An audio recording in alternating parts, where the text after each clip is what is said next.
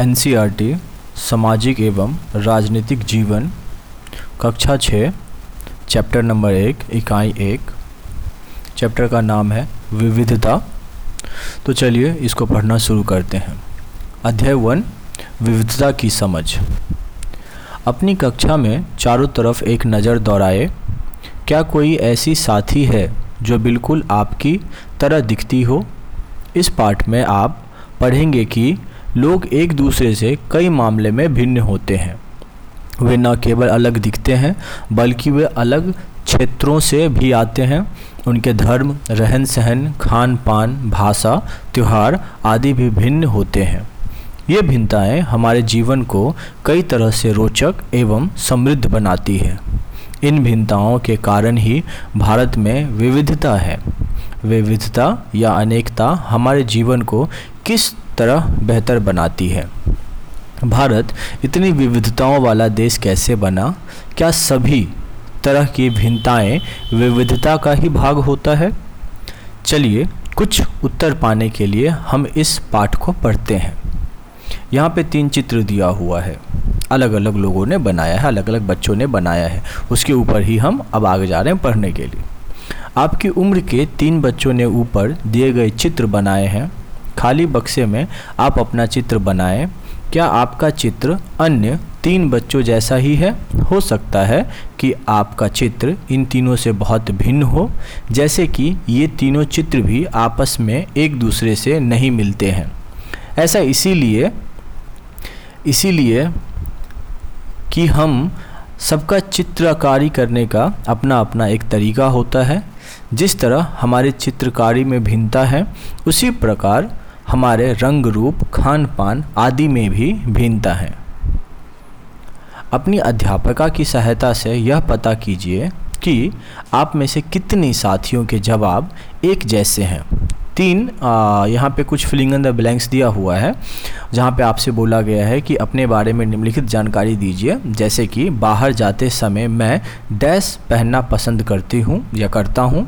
दूसरा, मैं घर में डैश में बात करता हूँ, यानी कि भाषा की बात चल रही है। तीसरा, मेरा पसंदीदार खेल डैश है। मुझे डैश के बारे में किताबें पढ़ना पसंद है। तो इसी को भरने की बात यहाँ पे कर रही है। क्या कक्षा में कोई ऐसे साथी भी हैं जिसकी सूची आपकी सूची से हु बहू मिलती है, शायद नहीं हो। हालाँकि ऐसा होगा कि कई साथियों के कुछ जवाब आपके जवाबों से मिलते जुलते होंगे। कितने साथियों को आपके जैसे किताब पढ़ना पसंद है? क्वेश्चन मार्क आपकी कक्षा में विद्यार्थी कुल मिलाकर कितनी भाषाएँ बोलते हैं? क्वेश्चन मार्क इसने इनसे अब तक आपको यह अंदाज़ा हो गया होगा कि कई मामलों में आप अपनी साथियों की तरह हैं और कई मामलों में आप उनसे बिल्कुल अलग हैं। दोस्ती करना। क्या ऐसे इंसान से दोस्ती करना आपके लिए आसान होगा जो आपसे कुछ भिन्न है? नीचे दी गई कहानी पढ़ें और इस बारे में सोचें। मैं इसे एक मज़ाक की तरह लिया। मज़ाक जो कि फटे पुराने कपड़े पहने उस छोटे से लड़के ने किया था, जो जनपद के भीड़ भाड़ वाले चौराहे की लाल बत्ती पर अखबार बेचता था। मैं जब भी वहाँ से साइकिल से गुजरता, वह अंग्रेज़ी का अखबार हाथ में लहराते हुए मेरे पीछे भागता और उस दिन की सुर्खियाँ को हिंदी अंग्रेज़ी के मिले जुले शब्द को मैं चिल्ला चिल्ला कर सुनाता रहता। इस बार मैं पटरी के सहारे रुका और मैंने उसे हिंदी का अखबार मांगा। उसका मुँह खुला का खुला रह गया। उसने पूछा मतलब आपको हिंदी आती है?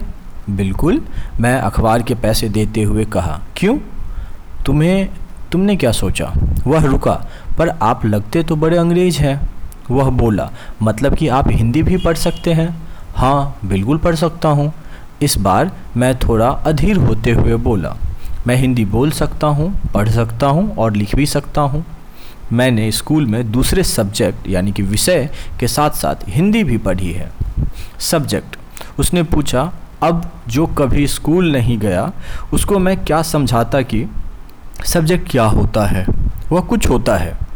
मैंने, शुरू किया ही था कि बत्ती हरी हो गई और मेरे पीछे गाड़ियों की हॉर्न का शोर सौ गुना बढ़ गया। मैंने भी अपने आप को ट्रैफ़िक के साथ आगे बढ़ने दिया। अगले दिन वह फिर से वहाँ पर था। वह मुस्कुरा रहा था और मेरी तरफ़ हिंदी का अखबार बढ़ाते हुए उसने कहा, भैया, आपका अखबार। अब बताइए, ये सब्जेक्ट क्या चीज़ है? अंग्रेज़ी का शब्द उसकी जगह पर अजीब लग रहा था। ऐसा लगा, मानो, अंग्रेज़ी ने सब्जेक्ट्स का जो अर्थ, जो दूसरा अर्थ है, प्रजा, उस अर्थ में वह उसका प्रयोग कर रहा है। ओह, यह कुछ पढ़ाई लिखाई से संबंधित है, मैंने कहा।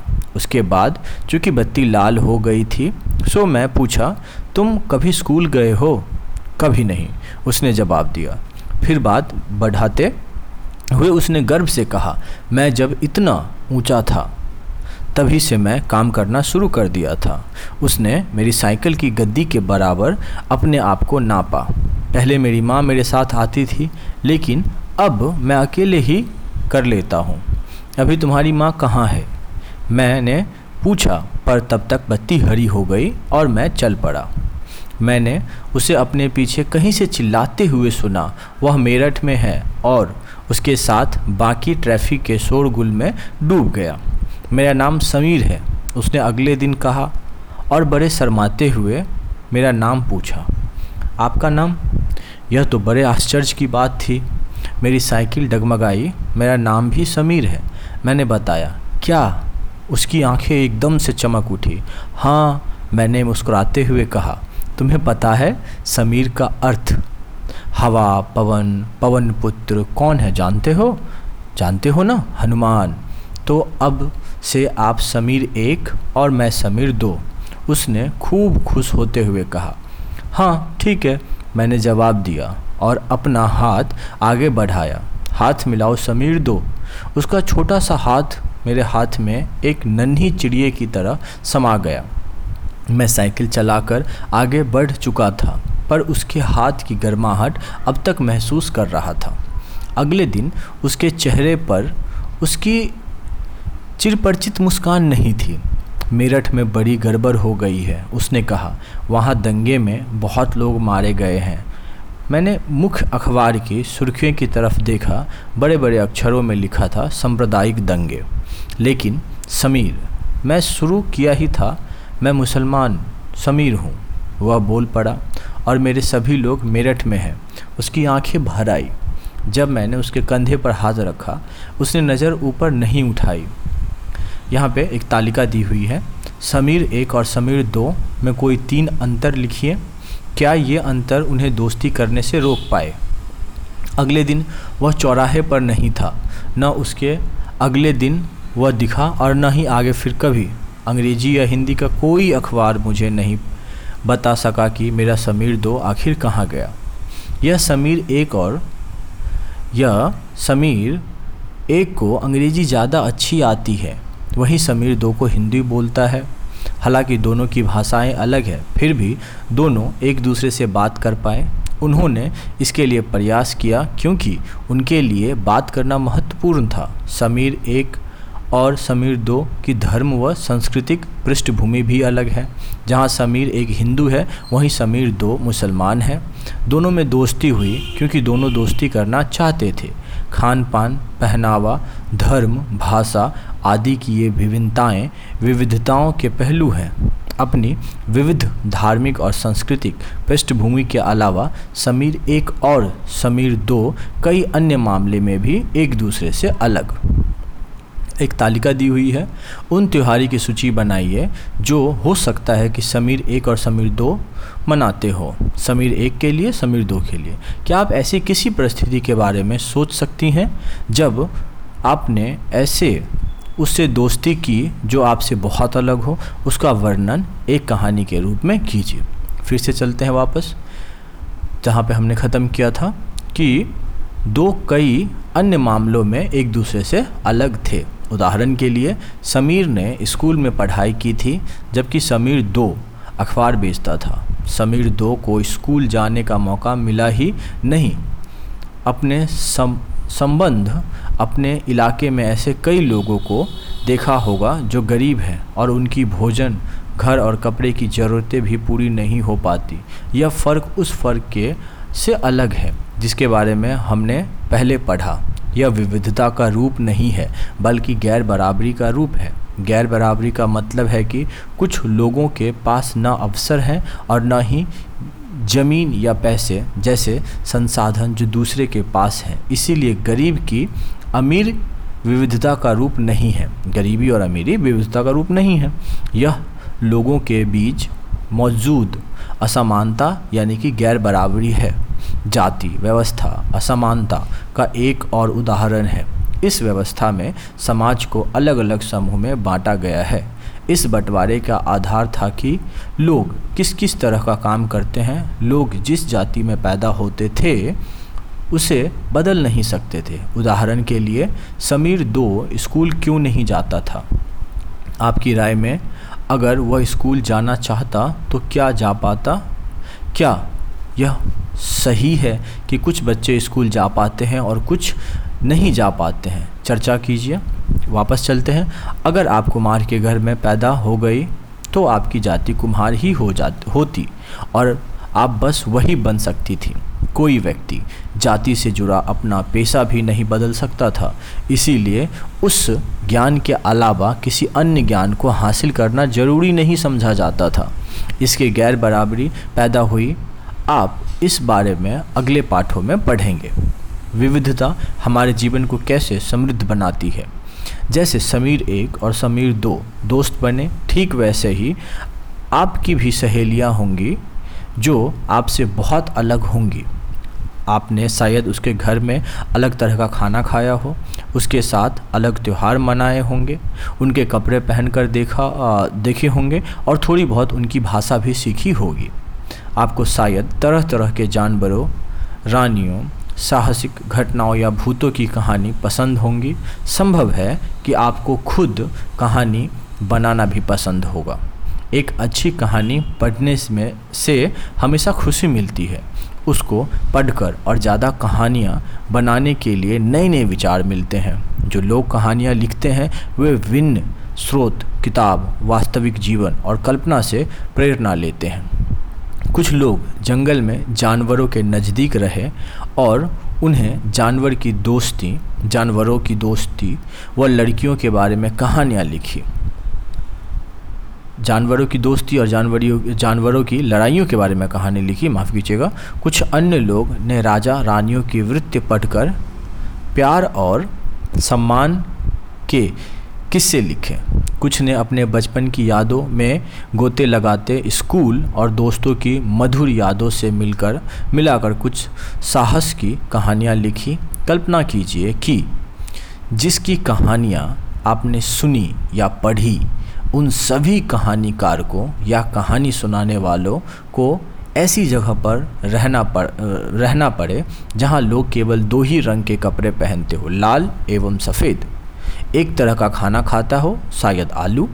समान रूप से केवल दो पशु पक्षी को पालते हों, उदाहरण के लिए हिरन और कोवा, और केवल सांप सीढ़ी खेल से अपना मनोरंजन करते हो। ऐसी जगह रहकर वे वैसी कहानी या कैसी कहानी लिख पाएँगे? भारत में विविधता। भारत विविधताओं का देश है। हम भिन्न भिन्न भाषाएँ बोलते हैं, विभिन्न प्रकार का खाना खाते हैं अलग अलग त्यौहार मनाते हैं और भिन्न भिन्न धर्मों का पालन करते हैं। लेकिन गहराई से सोचे तो वास्तव में हम एक ही हैं। गहराई से सोचने पे देखते हैं कि हम वास्तव में एक ही हैं। एक ही तरह के चीज़ करते हैं। केवल हमारे करने के तरीके अलग हैं। हम विविधताओं को कैसे समझें? करीब दो, सवा दो सौ वर्ष पहले, जब रेल, हवाई जहाज़, बस और कार हमारे जीवन का हिस्सा नहीं थे, तब भी लोग संसार से एक भाग से दूसरे भाग में यात्रा करते थे। वे पानी के जहाज़ में घोड़े या ऊँट पर बैठकर जाते या फिर पैदल चलकर। अक्सर ये यात्राएँ खेती और बसने के लिए नई ज़मीन की तलाश में या फिर व्यापार के लिए की जाती थी। चूँकि यात्रा में बहुत समय लगता था, इसलिए लोग नई जगह पर अक्सर काफ़ी लंबे लंबे समय तक ठहर जाते थे। इसके अलावा सूखे और अकाल के कारण भी कई बार लोग अपना घर बार छोड़ देते थे। उन्हें जब पेट पर खाना तक नहीं मिलता तो वे नई जगह नई जगह जाकर बस जाते थे। कुछ लोग काम की तलाश में और कुछ युद्ध के कारण घर छोड़ देते थे। लोग जब नई जगह में बसना शुरू करते थे तो उनके रहन सहन में थोड़ा बदलाव आ जाता था। कुछ लोग वे नई जगह की, न, जगह की अपना लेते थे और कुछ चीज़ों में पुराने ढंग से ही चलते रहते थे। इस तरह उनकी भाषा, भोजन, संगीत, धर्म आदि में नई और पुराने मिश्रण हो जाता था। उनकी संस्कृति और नई जगह की संस्कृति में आदान प्रदान होता और धीरे धीरे एक मिश्रित यानी मिलीजुली संस्कृति उभरती।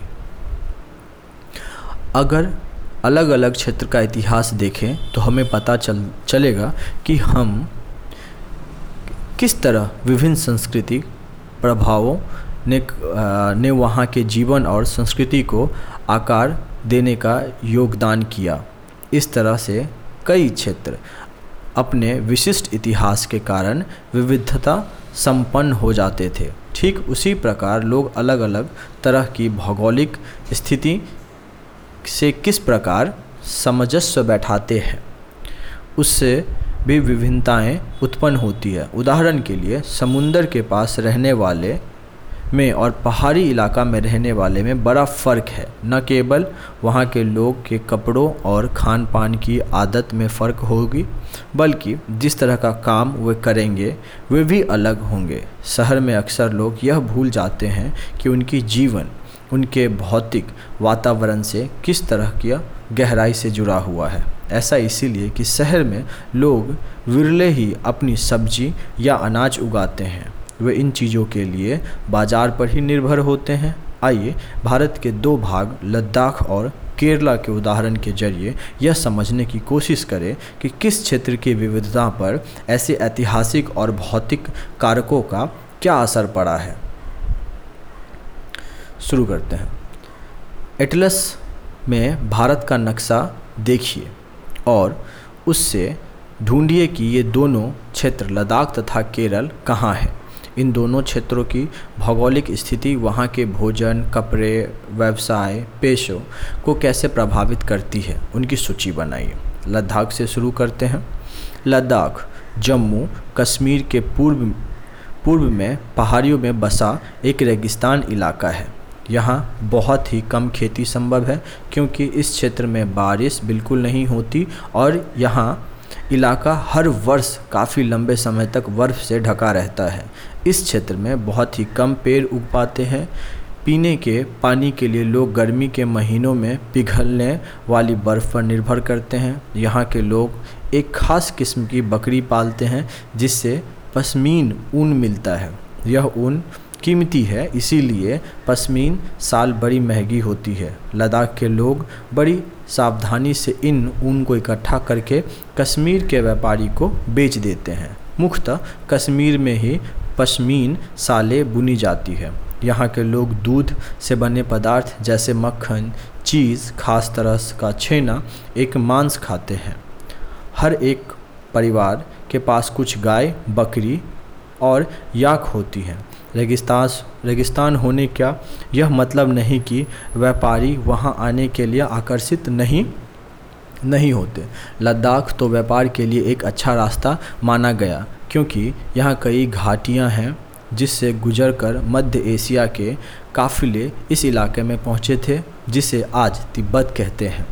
ये काफ़िले अपने साथ मसाले, कच्चा रेशम, दरियाएँ आदि लेकर चले थे। लद्दाख के रास्ते ही बौद्ध धर्म तिब्बत पहुँचा। लद्दाख को छोटा तिब्बत भी कहते हैं। करीब 400 साल पहले यहाँ पर लोगों का इस्लाम धर्म से परिचय हुआ और अब यहाँ अच्छी खासी संख्या में मुसलमान रहते हैं। लद्दाख में गानों और कविताओं का बहुत ही समृद्ध मौखिक संग्रह है। तिब्बत का ग्रंथ केसर सागा लद्दाख में काफ़ी प्रचलित है। उसके स्थानीय रूप को मुसलमान और बौद्ध दोनों ही लोग गाते हैं। उस पर नाटक खेलते हैं। केरल के बारे में पढ़ते हैं। केरल, भारत के दक्षिणी पश्चिम कोने में बसा हुआ राज्य है। यह एक तरफ़ समुद्र से घिरा हुआ है और दूसरी तरफ़ पहाड़ियों से। इन पहाड़ियों पर विभिन्न प्रकार के मसाले जैसे कि काली मिर्च, लौंग, इलायची आदि उगाए जाते हैं। इन मामलों के कारण यह क्षेत्र व्यापारी के लिए बहुत ही आकर्षक बना। सबसे पहले अरबी एवं यहूदी व्यापारी केरल आए ऐसा माना जाता है कि ईसाई ईसा मसीह के धर्मदूत संत थॉम्स लगभग 2000 साल पहले यहाँ आए। भारत में ईसाई धर्म लाने का श्रेय उन्हें ही जाता है। अरब से कई व्यापारी यहाँ आकर बस गए। इन इबन बतूता ने तो करीब 700 साल पहले यहाँ आए अपने यात्रा वित्राप में मुसलमानों के जीवन का विवरण देते हुए लिखा है कि मुसलमान समुदाय की यहाँ बड़ी इज़्ज़त थी। वास्को डिगामा पानी के जहाज़ से यहाँ पहुँचे तो पुर्तगालियों ने यूरोप से भारत तक का समुद्री रास्ता बना। इन सभी ऐतिहासिक प्रभावों के कारण केरल के लोग विभिन्न धर्म का पालन करते हैं, जिनमें यहूदी, इस्लाम, ईसाई, हिंदू एवं बौद्ध धर्म शामिल है। चीन के व्यापारी भी केरल आए। यहाँ पर मछली पकड़ने के लिए जो जाल इस्तेमाल किए जाते हैं, वे चीनी जाल से हु बहू मिलती है और उन्हें चीनी, चीना वाला कहते हैं। तलने के लिए लोग जो बर्तन इस्तेमाल करते हैं, उसे चीनी मीट कहते हैं, चीनी मीटी कहते हैं। इसमें चीन शब्द इस बात की ओर इशारा करता है कि उसकी उत्पत्ति कहाँ हुई होगी। केरल की उपज ज़मीन और जलवायु चावल की खेती के लिए बहुत उपयुक्त है और वहाँ के अधिकार, अधिकतर लोग मछली, सब्ज़ी और चावल खाते हैं। जहाँ केरल और लद्दाख की भौतिक स्थितियाँ एक दूसरे से बिल्कुल अलग हैं। वहीं यह भी देख देखते हैं कि दोनों क्षेत्र में इतिहास में एक ही प्रकार के सांस्कृतिक प्रभाव है। दोनों ही क्षेत्र को चीन और अरब से आने वाले व्यापारी ने प्रारंभिक प्रभावित किया जहाँ केरल की भौगोलिक स्थिति न मसालों आ, मसालों की खेती संभव बनाई। वहीं लद्दाख की विशेष भौगोलिक स्थिति और ऊन के ऊन ने व्यापारियों को अपनी ओर खींचा। इस तरह पता चला कि किसी भी क्षेत्र के सांस्कृतिक जीवन का उसके ऐतिहासिक और भौगोलिक से प्राय गहरा रिश्ता होता है। विविध संस्कृति का प्रभाव केवल बीते हुए बीते हुए कल की बात नहीं है। हमारे वर्तमान जीवन का आधार भी, आधार ही काम के लिए एक जगह से दूसरे जगह जाना है। हर एक कदम के साथ हमारे संस्कृति रीति रिवाज और जीने का तरीका धीरे धीरे उन, उस नए क्षेत्र का हिस्सा बन जाते हैं जहाँ हम पहुँचते हैं। ठीक इसी तरह अपने पड़ोस में हम अलग अलग समुदाय के लोगों के साथ रहते हैं। उनके अपने रोज़मर्राओं के जीवन में हम बिल्कुल, हम मिलजुल कर काम करते हैं और एक दूसरे के रीति रिवाज और परंपराओं में घुल मिल जाते हैं। विविधता में एकता भारत की विविधता या अनेकता को उसकी एकता का स्रोत माना जाता है। उसकी ताकत का भी स्रोत माना जाता है। उन, जब अंग्रेज़ों का भारत पर राज था, विभिन्न धर्म, भाषा और क्षेत्र की महिलाओं और पुरुष ने अंग्रेज़ों के खिलाफ मिलकर लड़ाई लड़ी। भारत के स्वतंत्रता संग्राम में अलग अलग परिवेश के लोग शामिल थे। उन्होंने एकजुट होकर आंदोलन किया। इकट्ठे जेल गए और अंग्रेज़ का अलग अलग तरीके से विरोध किया। अंग्रेज़ों ने सोचा था कि वे भारत के लोगों में फूट डाल सकते हैं, क्योंकि उनके काफ़ी विविधताएँ हैं और इस तरह उनका राज चलता रहेगा। मगर लोगों ने दिखा दिया कि वे एक दूसरे से चाहे कितने भी भिन्न हों, अंग्रेज़ों के खिलाफ लड़ी जाने वाली लड़ाई में वे सब एक थे। कुछ गीत यहाँ पे दिया हुआ है, उसके आगे पढ़ते हैं। यह गीत अमृतसर में हुए जालियावाला बाग हत्याकांड के बाद गाया जाता था। इस हत्याकांड में एक ब्रिटिश जनरल ने उन शांति प्रिय निहत्थे लोगों पर खुलेआम गोलियाँ चलवा दी थी, जो बाग में इकट्ठे होकर सवा कर रहे थे। महिला, पुरुष, हिंदू, मुसलमान एवं सिख कितने सारे लोग थे जो अंग्रेज़ की पक्ष पूर्ण पक्षातपूर्ण नीति का विरोध करने के लिए जमा हुए थे।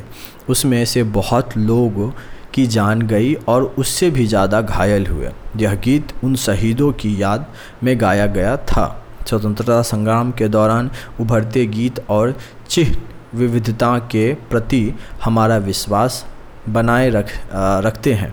क्या आप भारतीय झंडे की कहानी जानती हैं? स्वतंत्रता संग्राम के दौरान ही भारत के झंडे की परिकल्पना की गई।